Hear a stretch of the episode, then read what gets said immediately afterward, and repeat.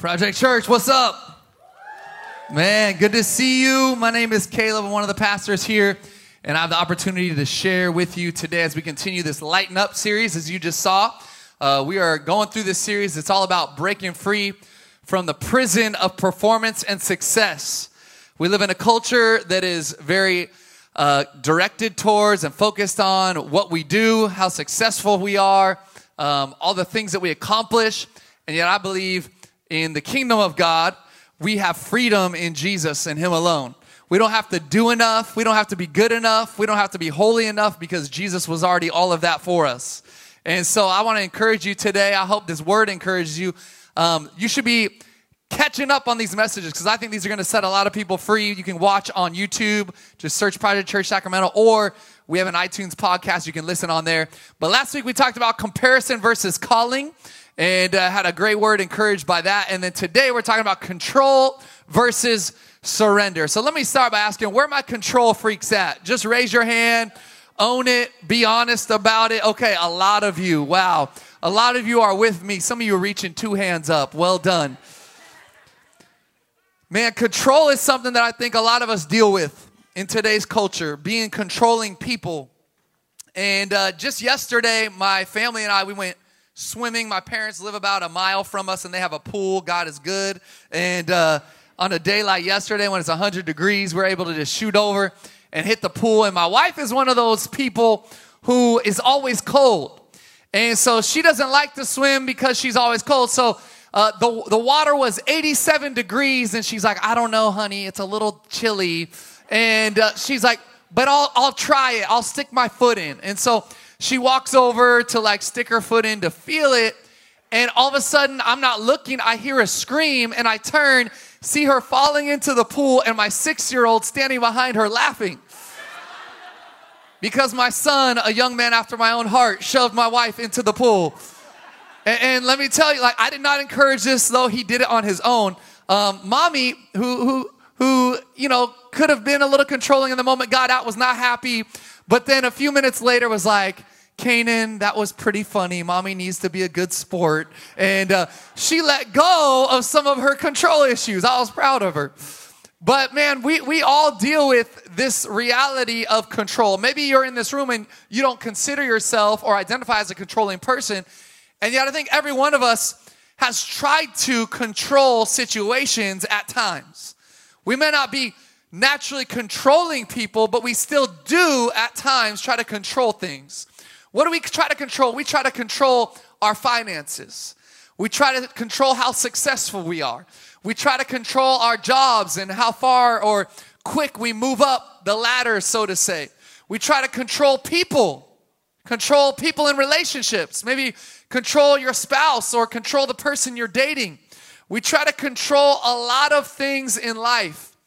And yet, God is calling us to be people of surrender that we would let go of control and we would surrender ourselves to him. So I want to read from Col- or Colossians. I'm still thinking about our last series. I want to read from 1 Samuel. If you have your Bibles, go to 1 Samuel. I'm going to read from chapter number 13. I'm going to read verse 8 through 13. You can follow along on the screen with me. There's a big Bible behind me, but this is one of the greatest examples of a controlling person we have in scripture. And it was this story is about a man named King Saul. So first Israel tries to control their lives and their situations by telling God they want a king because they want to be like every other nation, thinking that if they have a king, then their nation will be better, even though they had God as their leader, God as their king. So God says, Okay, I'll give you a king. He gives them Saul, and Saul becomes an utter failure. And it starts here. This is the beginning of the end for Saul when he tries to take matters into his own hands.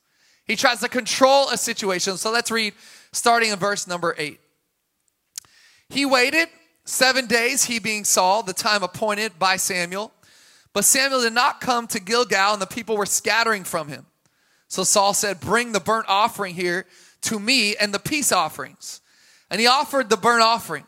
As soon as he had finished offering the burnt offering, behold, Samuel came. And Saul went out to meet him and greet him. Samuel said, What have you done?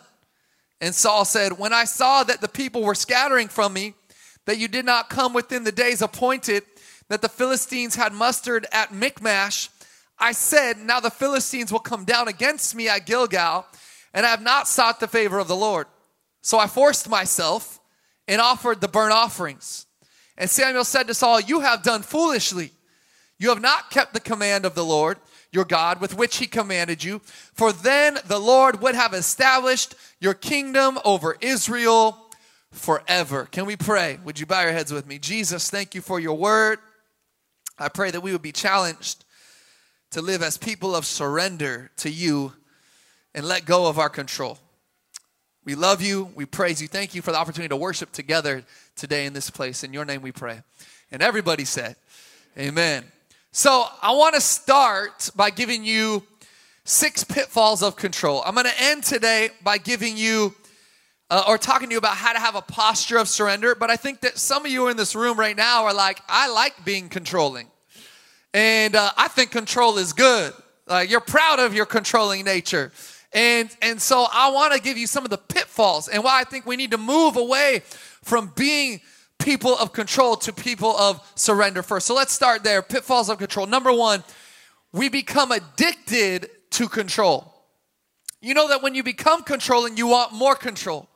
And the more control you you exert, the more control you want until eventually you're completely addicted by it. let me tell you that addiction is not a good thing. Addiction to anything. Because a good thing, when it becomes addiction, can become a God thing in your life. And when a good thing becomes a God thing, it's no longer a good thing. And we make a lot of good things into God things, and there's only one God that we're supposed to have. And so a lot of us have become addicted to control. Man, I'm addicted to candy. I love candy. Y'all, some of you with me. And so every night, almost, I come home. I got last night. I came home with a bag of Sour Patch Kids. Uh, I like the tropical ones, and so I came home with them. And, and, and, my my kids are like, "Dad, can we get some Sour Patch Kids?" I'm like, "Nah, go to bed." Um, these are daddies. They're like, why can't we? I'm like, because you're kids. I'm an adult. It's okay for me. And, uh, you know, I don't really have a good reason. I just put them to bed. And, and so, man, this, this addiction, though, has become an issue because now my kids see it and they always want candy because daddy's always eating candy. Not good. We become addicted to control. And some of you in this room, you would say, man, I, that's me.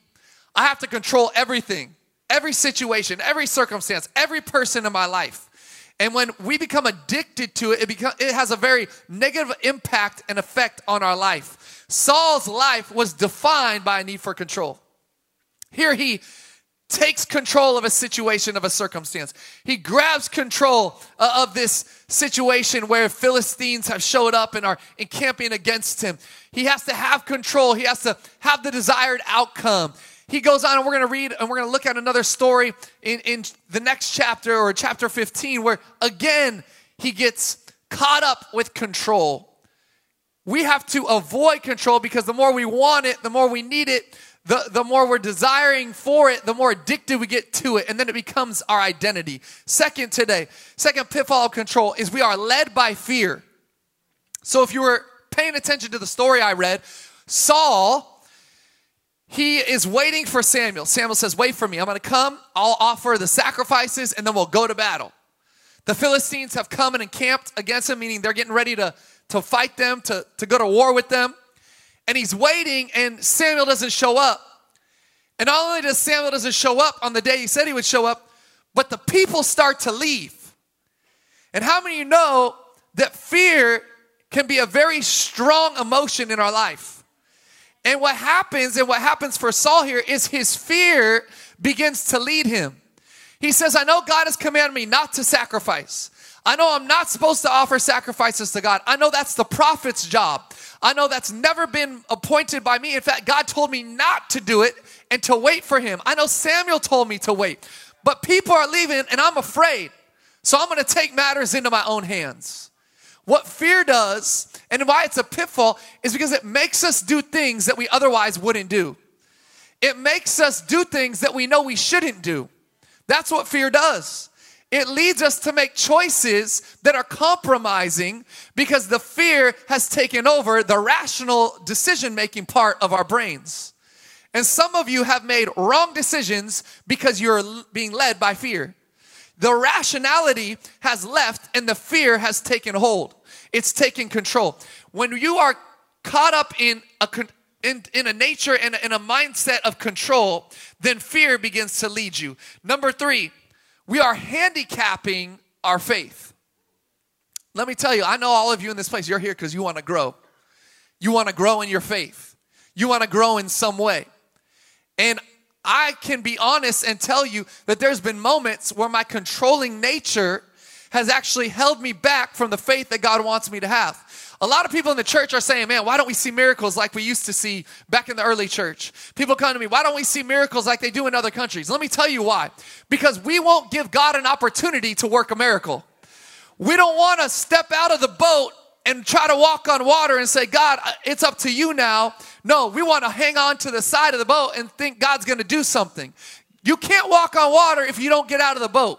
So, what we're doing is we're actually handicapping our faith by trying to control every circumstance and situation. If we're gonna grow, we gotta step out in faith. If we're gonna grow in our faith, we have to allow God to work miracles. When we try to control every situation, every circumstance, every person, we're actually handicapping our own faith from growing. We're holding ourselves back from the faith that God wants to expand and grow and do new things in. This is another one of the pitfalls of control. Fourth, there's a tainting of timing. Everybody say timing. How many of you know God's timing is always better than our timing? But what happens here? Samuel says, Wait, wait in Gilgal. I'll be there shortly. I'll be there on this day. And that day arrives. The day has come. The people are leaving. And Saul says, You know what? Samuel's not here. I'm going to do it myself. I'll make the sacrifice myself. He actually says, and I love that he, he the way he words it to Samuel, he says, I forced myself. He says, I, I forced myself to make the sacrifice. This is what happens when we operate in our timing rather than God's timing. We're forcing things to happen that were not meant to happen yet. And I love that it actually says that he makes the sacrifice, and like a, a few minutes later, Samuel comes walking up. So he just finishes the sacrifice, and here comes Samuel. He says, What have you done? What, have, what are you doing? I told you to wait. I actually told you I'd be here on this day, and, and, and you did it anyways. You went ahead with it.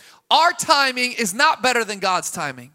We have to trust His timing. But what happens is we taint God's timing by trying to take control ourselves. God has a perfect timing, but we see it from our perspective, from our mindset, from man's with man's ideas in place. And so we'll say, "Well, I got to do it now because if I don't do it now, it's not going to work out." We're tainting the timing of God. I know it's hard to wait. I know it's hard to be patient. I know it's hard to trust because you ain't got married yet. I know it's hard to, to have faith because you haven't gotten that job you've been wanting yet. But let me tell you, you're going to taint the timing of God if you don't wait on the perfect timing of God. He wants us to trust Him and trust His timing. We taint the timing. The fourth pitfall, number five, is there's the temptation of partial obedience.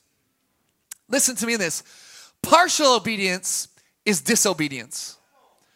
Saul, it, the, the end of Saul's reign, so to say, is in chapter 15 because Saul commits an act of partial obedience.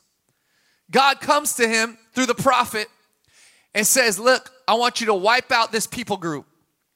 They're attacking you, they're coming against you, uh, they're evil, they're trying to wipe you out. I want you to wipe them out, kill them, and all of their animals, all their livestock, everything. I want you to end it. And so Saul goes and he kills some of them. But then it says that Saul has this idea where Saul says, Man, but if I actually do this, if I actually keep some of them alive, they'll be an ally for me in the future. He says they could be an ally for me down the road. And some of us have done this with God.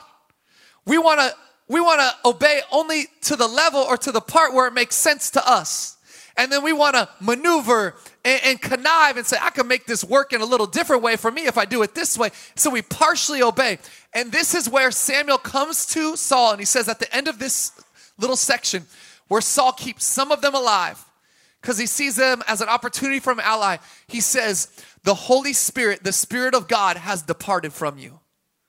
He says, You will no longer be the king. And the next chapter, he anoints David the next king of Israel. Why? Because of partial obedience. I can't emphasize enough how important this is. That we would be people of full and fully devoted obedience to God, not partially, but fully. So, this last week, thank you guys for praying for me.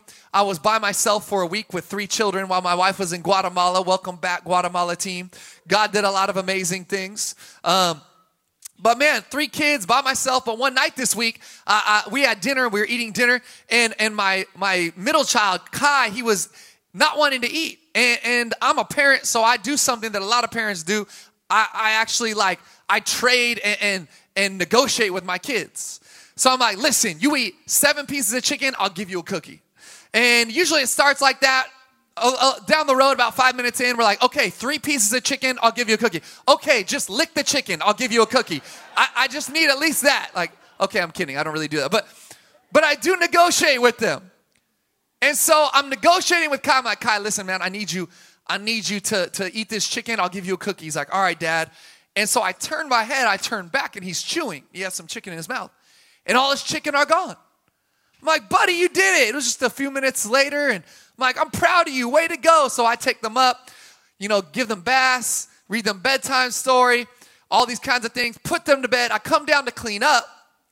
I get down to clean up, and underneath the table are like five pieces of chicken. My son, while I wasn't looking, had dropped them on the ground and like kicked them under the table and hid them from me. What was this? This was partial obedience. He ate a piece of chicken, maybe two, but the rest he slid under the table. What was he doing? He was deceiving me. He was actually lying to me. He needs Jesus, y'all. Pray for him, okay? There is a temptation of partial obedience, the temptation that Saul fell into. But I want to tell you and I want to encourage you right now that we must be people of full obedience to God. When we try to control situations, which we all do, the temptation will be to be partially obedient as far as it makes sense to us. But God is calling us to be obedient whether it makes sense or not. And sixth and finally, the sixth and final pitfall of control is the elimination of threats. What happens is we're controlling people, we try to eliminate every threat that comes against us. So last, uh, I think it was like two weeks ago, I, I was outside actually. We, we went to lunch and, and my boy Josue was there with me and he was wearing his Brazil jersey. And it was the day that Brazil was playing Mexico. And we came out of the restaurant and this dude was in a Mexico jersey walking down the street and he's walking towards us. And my six year old is with me. And, and this dude starts like cussing and yelling like in our face because he saw Josue's Brazil jersey. And my initial reaction was to like step, I got, I stepped like super close to the dude. I'm like, what are you doing, bro? Like, let's go. I don't even care about Mexico or Brazil. Uh, I mean, I care about the countries. I don't care about the, the World Cup, okay, as it relates to that. And, and I don't care about the World Cup. I didn't care who won, but I heard a threat and my initial reaction was to like step up and be like, what? You want to go? Let's go, bro. Like, let's do this. You got something to say? That's our natural reaction when threats come against us. We want to eliminate them. When we're controlling people, we're even more, uh, we have an even greater propensity towards that, that we try to eliminate every threat that comes against us. Saul did this. In fact, a few chapters later, in chapter 18, we see now that David has been anointed to be the next king. We see now that David is getting praises. He kills Goliath. He goes to battle with Israel and wins wars. And the people begin to sing songs. They, see it, they say, Saul has killed his thousands, but David has killed his tens, tens of thousands. And Saul, he's threatened by David. And there's an interesting part of this story in chapter 18 where Saul actually gives his daughter Michal to be the wife of David. But it says that the reason why is so that he could catch him, that he could get a foothold with him as it relates to the Philistines. He is so obsessed with controlling and eliminating threats that he uses his own daughter as a pawn in ending the threat that's come against him. This is a great example of terrible fatherhood, okay? Terrible parenting. But this is what happens when we are controlling people, we will make irrational decisions. We will use the people around us as a means to an end to eliminate that which comes against us. The pitfalls of control. This is why I know some of you are like, I'm a control freak. Yes, loud and proud. We have to be those that say, you know what, God, I know I deal with control, and I'm with you, man. I, I, I, am a controlling person. I try to control things. I want to control situations. I want to control results. But we have to move to be people of surrender. That our hearts are surrendered to God. That we're willing to surrender to what it is that God has for us. So let's talk about how to have a posture of surrender. First is accept that control is an illusion. Great quote from Jurassic Park Control is an illusion. But I'm here to tell you it is. It's an illusion. I, uh, I, I started playing golf a few years back. I didn't play like growing up or in high school, but then after college, I was like, man, I'm gonna I'm gonna take up this game. And recently, it's become my favorite sport to play. I was a basketball player. I still play, but I'm at the point now, guys. Uh, in two weeks, I turned 37. Crazy, okay? So I'm at the point now. I know you guys think I look so young. I appreciate it, but I'm at the point now where I realize like my, my days are numbered when it comes to playing basketball. But golf, you can play till you're like 90. So it's like my new favorite sport. So I play all the time. But I, I used to go to the course and, and I would get mad all the time. I get angry. And I get angry because I'd hit the ball one way one day and a different way the next day. And I used to go to the golf course, and, and I'm gonna teach you guys some golf terms today, okay? Is that all right? So, and I, I always want to hit a draw, which a draw means for me, the ball's turning from right to left because you get a little more distance with a draw. So I always wanted to hit a draw. But some days I go to the golf course, and, and if if the keys would come back, Lauren, if you come back in the band. But some days I go to the golf course and I'd hit, I'd be hitting a fade. A fade is when the ball for a righty goes from left to right. And so I would go to the golf course and I'd get so mad. Like, I want to hit a draw. And I'm hitting the fade, and the whole round, I'd be trying to hit a draw and trying to hit a draw and try the whole round. I'm getting more and more frustrated, more and more angry, and it's affecting my game. So, one of my buddies, I was at the range with him one day, and I was telling him about it and how frustrated I get. He said, Caleb, listen, you need to play whatever shot you have that day. And I was like, what, what do you mean? Play whatever. No, I want to hit a draw. He's like, no, Caleb, sometimes you get out there and that's the shot you have. You just got to play that shot. Play the shot that you have. And it changed like this mindset. So now I go and when I'm playing, wherever I'm going, whatever direction I'm hitting, if I'm hitting a fade or a draw, I just play that shot. And let me tell you, it changed my mindset. It changed my spirits on the course. It changed how I play. My my scores even started to drop. Come on, somebody. I think that a lot of us, because we're so controlling, we think that we have control, that we have the same issue with God. And God is sometimes pushing us right, and we want to go left so bad.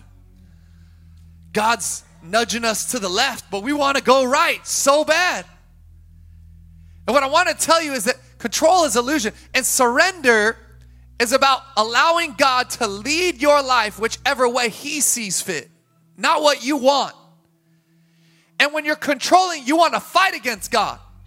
You're like me on the course and you're, you're going right, and the whole day you're trying to go left. I want to go left. I'm so frustrated, I'm not going left. But when we surrender, then when we're going left, we say, okay, God, if that's where you're going, if that's where you're taking me, I'll go. When we're going right, say, okay, God, you want me to go right? I'll go right. You see, a lot of us are willing to obey, but listen to me in this obedience is a momentary decision, but surrender is the posture of the kingdom of God. Surrender is a posture of the heart. Transformation happens on the other side of surrender. If you want to be transformed as a person, you have to be a person that says, God, I will surrender to what you want, not what I want. If you're pushing me right, I'll go right. If you're pushing me left, I'll go left. Even if I want to go the opposite, I'm going to trust you. Second, we got to allow our faith to supersede our fear. When fear leads us, we make irrational decisions. When fear leads us, we do things like Saul did, where he's actually using people in his life as pawns. He was afraid of what man thought. He was afraid of what might happen rather than trusting God and God's timing. Let your faith supersede your fear. Third, we got to walk out obedience rooted in this commitment to surrender. Here's what I think happens people who won't let go of control, they are willing and will even listen to the wrong voices. When you aren't willing to let go of control, you will listen to the wrong voices in your life. You will even listen to the voices of the enemy as long as they agree with what you want. Controlling people naturally listen to the wrong voices. What we need is people in our life who will tell us what we need to hear, not always what we want to hear. And when we become people of surrender, we're postured in a place of humility that receives words that are even contrary to what we thought or how we think things should go. That says, I'm going to listen even if it doesn't make sense in my natural way of thinking. We have to walk out obedience rooted in this commitment of surrender. Fourth, we have to submit our will to his his will. Say my will. Say my will to his will. Say my will to his will.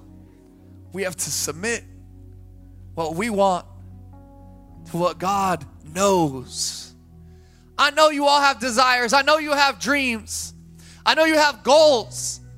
And I think those are all amazing things to have. I have them for my life, for my marriage, for my family.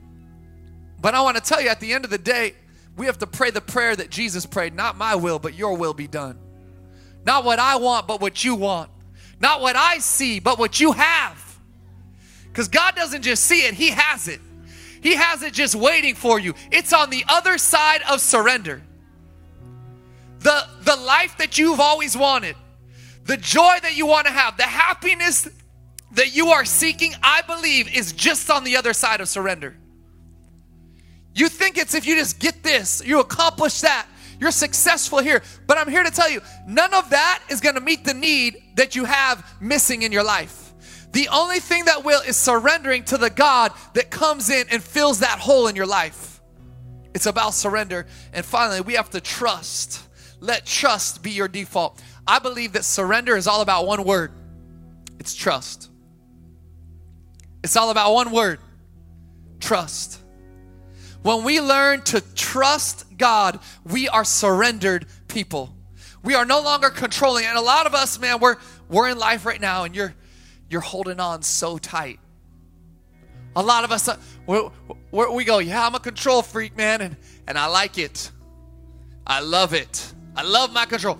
We are holding on so tight. We got both hands tight fisted, squeezing. We don't want to let go. We think if I got control, then I'll get the desired result. If I got control, then I can succeed. If I got control, then I can perform well. If I have control, then I'll end up exactly where I want to be. But I want to tell you right now, you'll keep living a bound up life, a life in prison, a life in chains until you learn to release control and surrender and say, God, I'm going to trust you. God's people live in open handed surrender, not tight fisted control.